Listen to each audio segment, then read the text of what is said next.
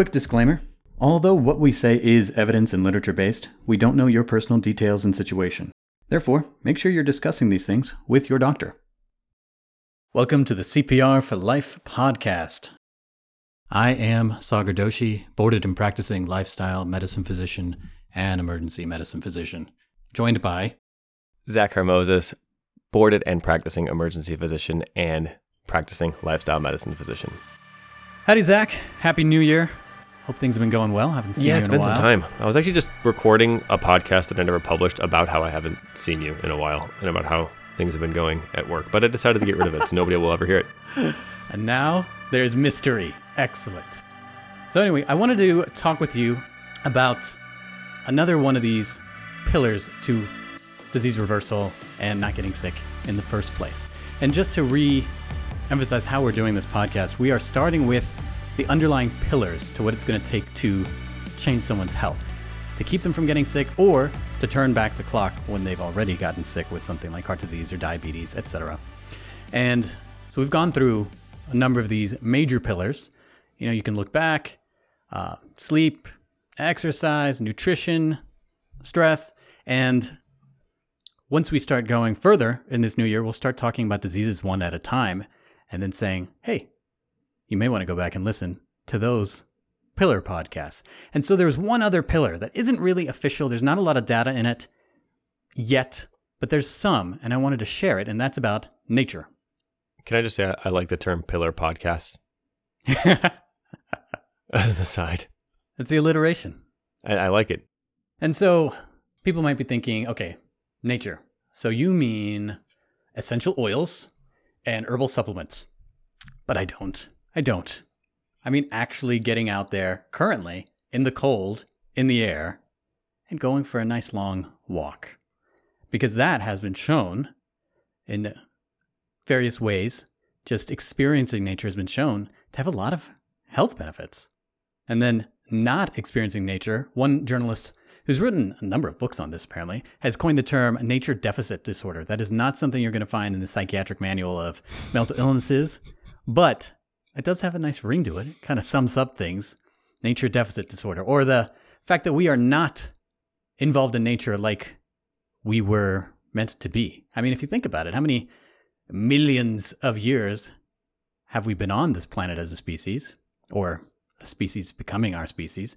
And when did we actually start living inside of houses all the time and spending literally 90% of our time indoors, which is where we spent more time than anywhere, be it in our house or in our car? We are in our spaces, out and away from nature, so much more than we are in nature. How much time do you spend in nature, Zach? Not very much, but you talking about all this actually makes me want to do this podcast outside. in the blustering wind. Yeah, it So, would be really good sound quality. That's one idea. Just a lot of shh. Uh-huh. Uh To answer your question, nowhere near as much as I'd like. I like getting out for runs, as as you know. Um, and in the spring, summer, fall, I'll go outside and drink my morning coffee outside as often as I can because I just enjoy being outside. Uh, but not anywhere near as much time as I'd like, and probably around the ninety percent number is accurate for indoor versus outdoor time for me. Probably even, I mean, honestly, higher than that. Can anybody say that they spend more than two and a half hours outside every day? Yeah, tons of people can, just not Well, anyone I know. Right. Yeah. Fair enough. Fair enough. Except for my kids, which thank goodness because they Right. thrive on this, and they happen to go to a nice school that makes them go outside, whether they like it or not. whether it's cold or not, going outside, which is how I've approached it with them since they were little as well. I don't care what the weather is, we're going outside, Mhm. at least for a little while. I was just on a walk with my son the other day. It was freezing cold, but he really wanted to go outside. So did I. We were feeling stifled. And we started walking. He says, I just feel better when I'm outside. I, if I feel sick, I just feel better if I go outside. Well, that's very wise. Speak Because- truth, child. Yeah. Not as not only is that anecdote, that's actually evidence. we know that it's spending lots of time inside will lead to things like vitamin D deficiency, right? There's no sunlight. Seasonal affective disorder, right? Because there's limited sunlight. So what do we do most of the time to a problem like that? Oh, I'm not outside enough. So, vitamin D, uh, all right, I'll take the supplement. Okay, yeah, that's probably the best way in terms of vitamin D. Okay, seasonal affective disorder, not getting enough sunlight, sleep problems, not getting enough sunlight. What do I do? You know what I'm to do? I'm to buy a box that outputs sunlight or light that mimics the sun. I'm to put that box next to my computer screen. I'm to turn it on in the morning. There you go. Problem solved. I guess the podcast is over. I'll see you next time. yeah. And if all that the outside world had to offer us was certain wavelengths of light, maybe that would work. But it's so much more out there, right? There's smells, there's sights, there's touch, there's every sense starts getting involved when you're suddenly in a place that you're not familiar with, or even if you are familiar, a place that is not wholly comfortable and you may not be entirely comfortable in it. Right? I mean, if you got to look out for dog poop every so often, see what you're stepping in and make sure you didn't lay down in a pile of ants, suddenly you, you're expending more energy and attention and things are not the same. so some of these positive effects that people have found in the research, in the literature, overall less stress, right? You can literally measure less cortisol. People are getting better sleep when there's more time in nature, less depression, less anxiety, less aggression, less ADHD symptoms, lower blood pressure, improved post op recovery, improved acute and chronic pain, less obesity, less diabetes, less mortality, even cellularly, cellularly higher immune system function in terms of NK cell activity, and even better vision. So all that kind of sounds. Uh, could it still be just going out in nature? Uh, really can do all that? That sounds like a little bit of hocus pocus. Well, I was just going to ask. I some of that sounds like maybe it's a little bit of increased activity where you're getting some better Sure. metabolic effects in post-op recovery. We know that you know if you're getting up and moving in general for most surgeries, obviously you don't you know, get a, like you know an ankle surgery and be walking on it right away. But yeah, I think some of that may just be getting up and moving, but that's still part of the mentality of getting outside, and it's still part of the benefit of getting outside, even if it is Yeah. not controlled for. And so there's a lot of, and this is where the research gets difficult because there are those confounding factors, right? Is it the actual being outside in nature that did it? If you were outside in the city setting, would that also do it as long as you were moving? Is it the community of people? Did you go out to nature alone and that's helping? Or did you go out with people and that's helping? Is it the culture that you have with nature? Is it, is it what's happening? You're always outside doing this event, this ceremony, this occasion is always celebrated outside. And then, you know, how are you experiencing nature? Did you just go out there to bird watch or did you go out there to bird hunt? And does that make the same result? I don't know, right? Because these are very fine, important details, and the literature is growing, but not all these questions have been answered. And one of the questions that I would love to see an article pointing to, but I haven't yet, is is the nature of winter the same as the nature of summer in terms of its beneficial effects? Do I need to be experiencing lush green leaves in order to get the benefit or not? And right off the bat on that, I will say it doesn't seem to be because people have looked at whether the color green seems to do much for us, and it doesn't. So it's not just looking at the color green. But when you go and you talk about surgery specifically, there's a really cool paper that came out. I want to say it was the 70s, could have been the 80s, but it was a guy named Ulrich. Wasn't a doctor, but he was someone involved with landscape design, architecture, uh, and he did a study in a hospital where people were getting cholecystectomies or gallbladder removals. And this was long enough ago that people would typically be an inpatient for it and would have to stay in the hospital for about a week, which is so crazy now because people are usually in and out Yeah. within the same day. I'd be upset. Yeah. But there was a interesting experiment because even though there were similar doctors, same doctors, same nurses, same nursing care, same level of complications, there was one random variable, and that is what view out of their room did they have? And some of the rooms had a lovely view of a brick wall. And some of the views were of the yard and the trees and the grass. And so he looked at this and said, okay, is there a difference here? And they found a difference. There was about a day shorter hospitalization for the people that could have the nice view and significantly less opiate use. or pain medication use. And that wasn't any in Christ activity. That's just what they were staring at while they were laying in their bed or shuffling around their room. I wonder if that was time of year dependent. And the reason I say that is because even talking about, you know, does it make a difference whether you get out in the winter or summer? I wonder if that's person dependent. You know, if, if you hate heat, is it better for you to get out in the in the winter? If you hate, you know, cold weather, I, I don't know. I, I like going outside either way, even when I'm whatever. It doesn't really make a difference for me. But I'm sure there are people who are like, listen, I go outside in the cold and forget that, forget everything about it. I don't want to do that. That's my wife. That's Jamisha. Yeah. we gotta, yeah. It's a, usually a long cajoling process to get her to come out if it's cold. Oh, Poor Jamisha. yeah. But for this study, it is important to note that they did limit the time of the year to when the trees would have leaves. Fair enough. So I don't know what would have happened if they did it for the whole year because they didn't do that. Yeah. But there's lots of um, other reasons besides just what we can look at that may be explaining this. One of the mechanisms can be what the plants are putting out, plants like trees or pine trees. There's studies coming out of Japan where they show that breathing in the aroma of trees for a few hours as you go through a hike for the day uh, can increase the number of natural killer cells and the activity of those cells for at least a week and for as long as a month. And this is this was randomized. They had people go to the trees and go walking around in the forest, and then they had people go walking around in And the that's why samurai were such good good soldiers. because they didn't get sick as often. That the Japanese cherry blossom trees and their natural killer cells were high, so they were just awesome in war. So I you know, because their their natural killer cells were high that they were just naturally killers. correct. They were just, they just couldn't help it. It's interesting. You'll have to design a study and find out. I- I- aren't samurai all gone? Well, except for Tom Cruise. He is the last one.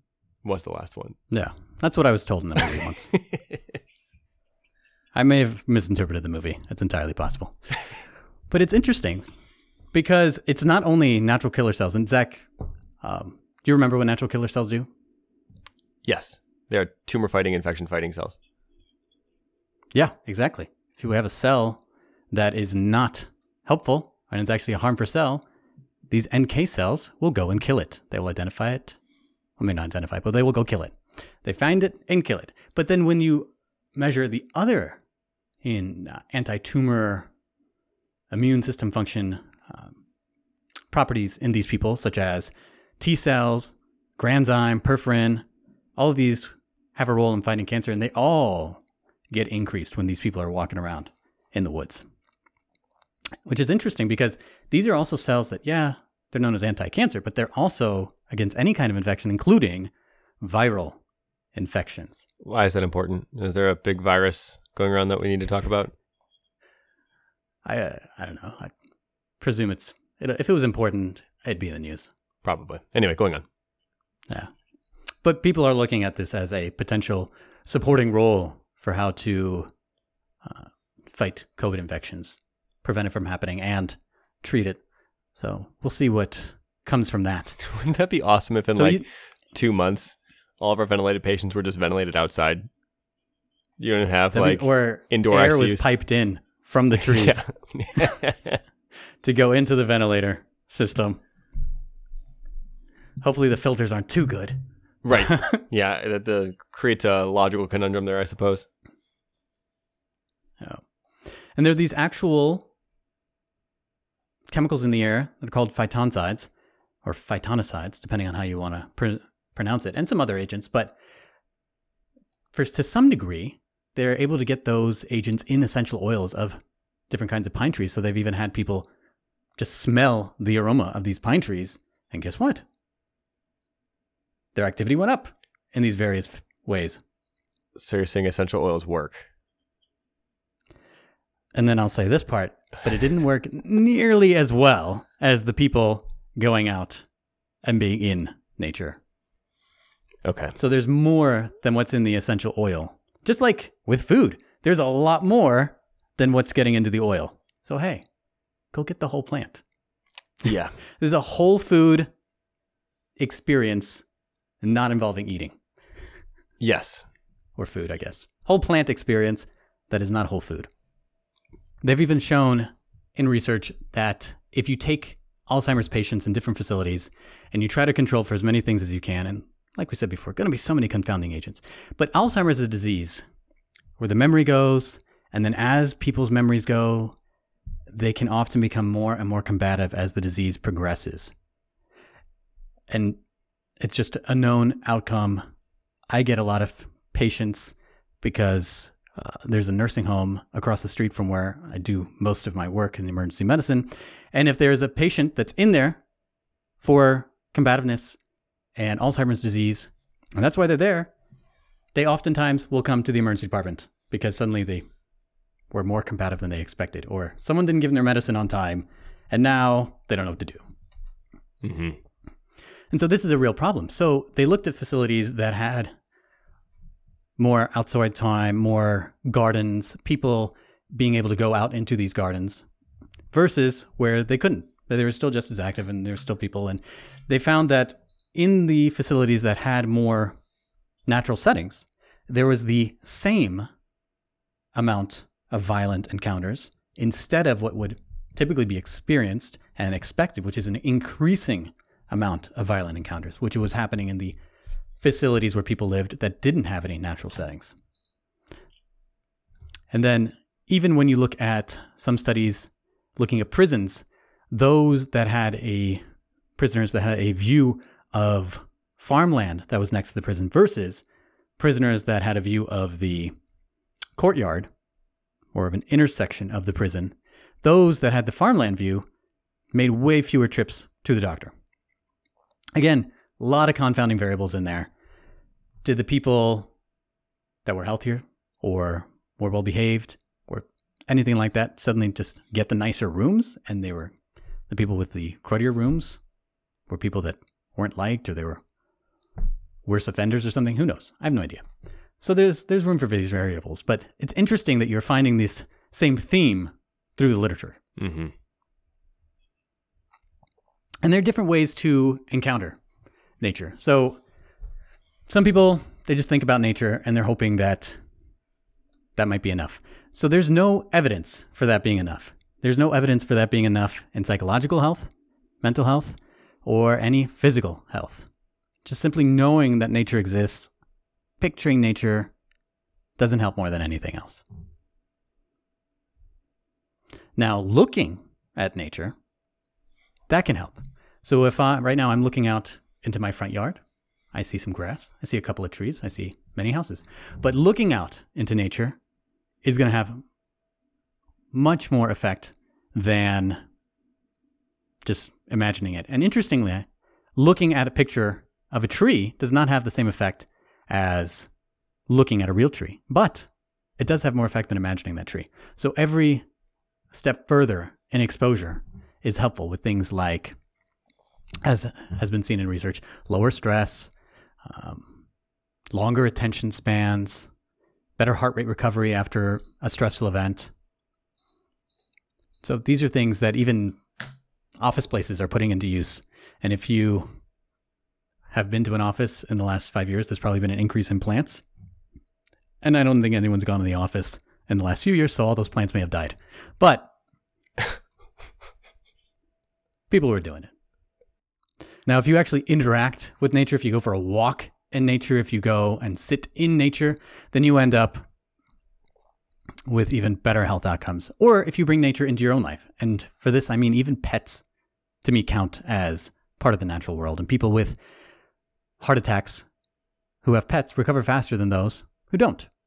People who are near green spaces and are elderly tend to live longer than those who don't.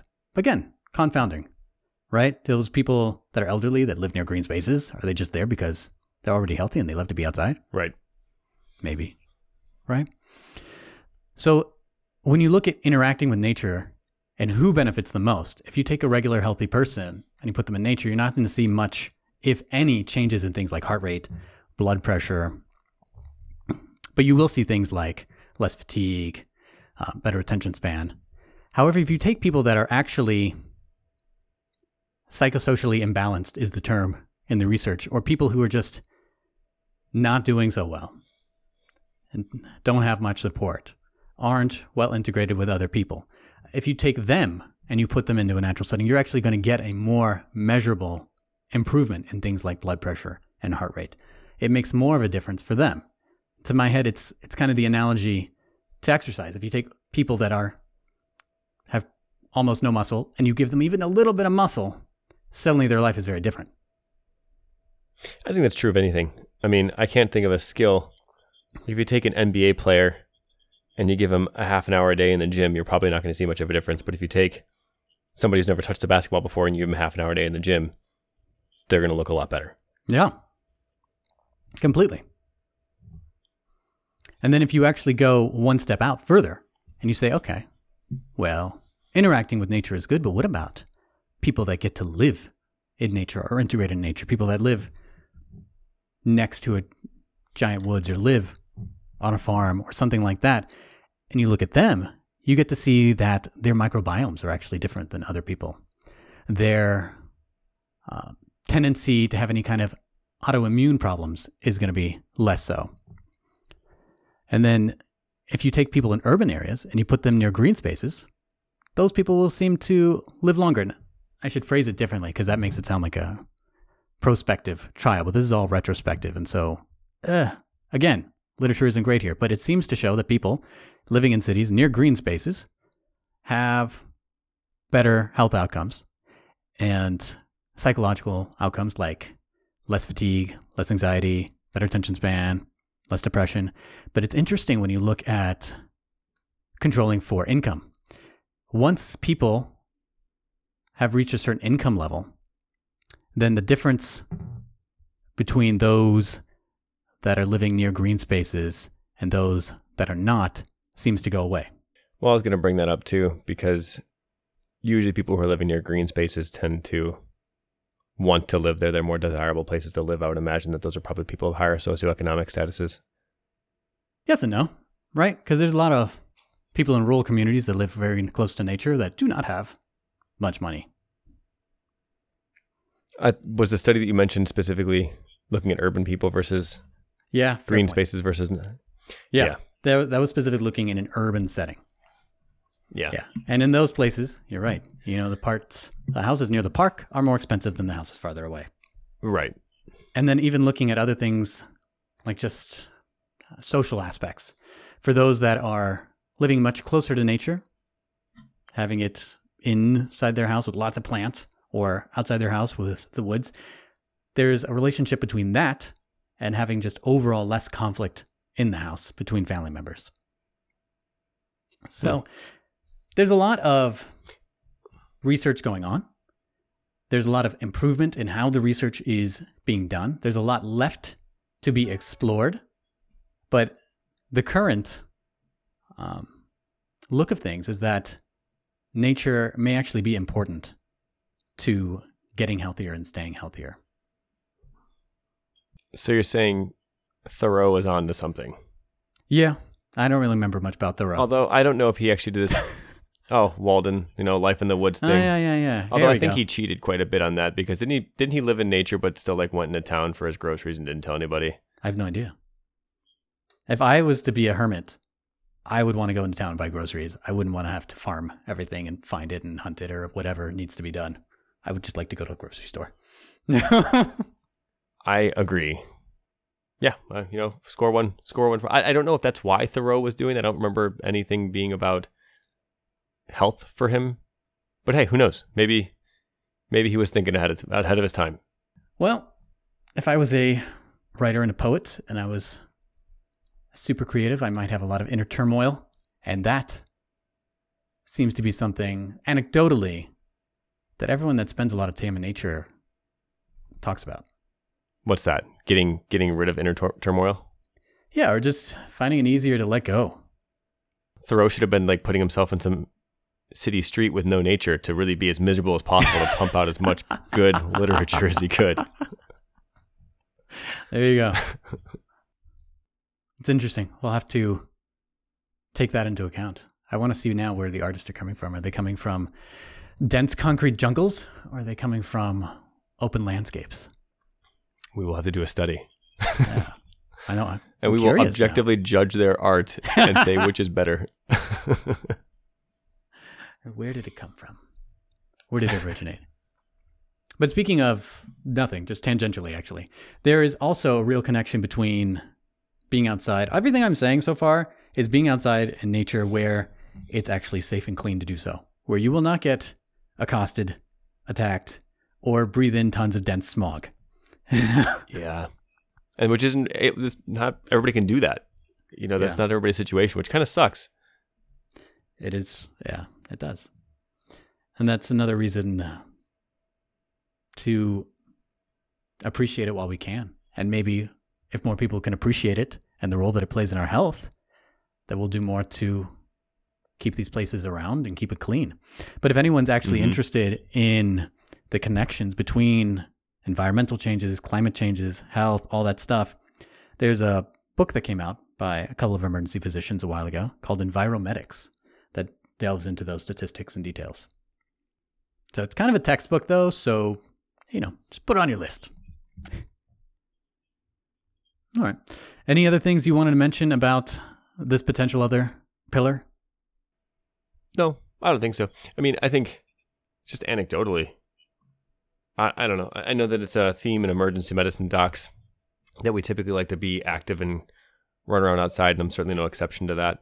So I know that I'm happier when I'm out. You know, I think about when Nina and I even go on vacation to places we just like being outside. We don't necessarily like going to indoor activities. We like to just do outdoor stuff because we just love it. Um, and so again, again, this is totally anecdotal, but you know, if we're choosing in our free time to be outside as much as possible, that should speak at least personally how it affects us and how we, at least in some, to some degree, inherently know that it's helpful, Yeah. And that's uh at least for our mood. I mean, I, I don't, obviously I don't know what's happening on my cellular level, but from a mood standpoint, I know that it helps. yeah, and that's an interesting point that we didn't even go into. Mood, purpose, inspiration, the love of life, the ability to interact with others differently, all various facets that have actually had some studies into it, but I really just focused on physical and mental health. Sure, of course, but but yeah, I mean, yeah, it definitely. Those are things we're not getting into, and of course, you know, there's. I'm sure that we can branch off and talk about this for hours, most like most of our topics. But yeah, those are. It's hard to ignore those things too, especially again for the daily person who's going to feel it. You know, you're not going to feel your blood pressure being lower or your cancer risk going lower, but you may feel your mood shift or your anxiety decrease or your you know your patience improve or whatever. Yeah. And that feeling is a little victory that can reinforce someone doing it over and over again, Definitely. right? So put some plants in your house. If you have a yard, open the windows, look at it. Simple things. Yeah. Look at some pictures of trees. Yeah, better yet, go be if in the can't. trees. Now, you could walk through them, Don't- you could go climb them. Don't climb. I would usually advise against climbing random trees in public, but who knows? Whatever. Maybe I'm off base. Depends on your neighborhood. I suppose. Yeah, and depends on the tree. I maybe ask your neighbor's permission first. If it's my tree, I'm climbing it. Yeah, I guess you can climb your own your own tree, but I guess if like if you looked in your backyard right now and some random person was climbing your tree, you may be a little bit freaked out. I know it's not likely that that person would mean you any harm, but who knows? It'd be weird. I, Yeah. I'd be a little concerned. I may go confront them. yeah, But if in a park I found people in trees, I'd say like that's that's actually very common. If every time I go hiking, there are people in trees, so it's normal now. I look up sometimes. Uh, really? You see people in trees? Yeah, low branches, and either they're just they're usually just sitting and relaxing. Sometimes they've uh, put out a hammock. I think it's amazing. I wish I had a hammock. I know. I, I agree. I just don't know if I've seen that in a very long time. Next time you go hiking, look up. Take it all in. There are people in trees. There were probably there were probably just people staring at me from trees the entire time, and I was totally oblivious, Yeah. Well, I don't. Which yeah, they're usually reading is a or little bit sleeping disconcerting. or eating. I mean, I don't think they're paying attention to anyone else too much. I don't think so either, but it's a little funny. Yeah, check it out. I guarantee you, next time you go on a hike, if you look up, oh, oh wow, yeah, Okay, hello. The guarant- the guarantee is a a very bold move. I guarantee it. If it's a long I enough mean- hike. So we went to Shenandoah and there was nobody in the trees, but maybe that's a little much. Uh, yeah. That's probably the last time I hiked. Okay. Nobody was nobody's hanging out in the All right. trees. I'll put it this way: if you go in a place where there's a lot of people that typically will go on these trails, Fair. if you go to an isolated area where there's not even many people, the chance of seeing people is low, and the chance of seeing people in trees is also low. I'm gonna go and try to find out the next time you're hiking and climb a tree on your trail. Yeah, do it. But now I won't be surprised because you ruined it. I think you'd still be surprised. I think you would still be surprised. I wouldn't be surprised that you're in the tree. I'd be surprised you stalked me so carefully. Right. I mean, whatever. Whatever it takes to surprise you. It's fine. All right, I'm glad I'm a challenge. and I've got that Sting song stuck in my head. All right, now we're just battling at this point, so we should probably end this. Correct. I agree. Uh, yeah. Well, until next time, get outside, even if it's cold. Bundle up if you need to. Uh, go enjoy some nature. Probably a little cold to climb trees, but if that's your thing, go climb a tree, I guess. Just don't get hurt. Yeah. Breathe in the whole plant. Go look at the whole scene. Pay attention to stuff you don't normally do. And remember that the way you live can save your life.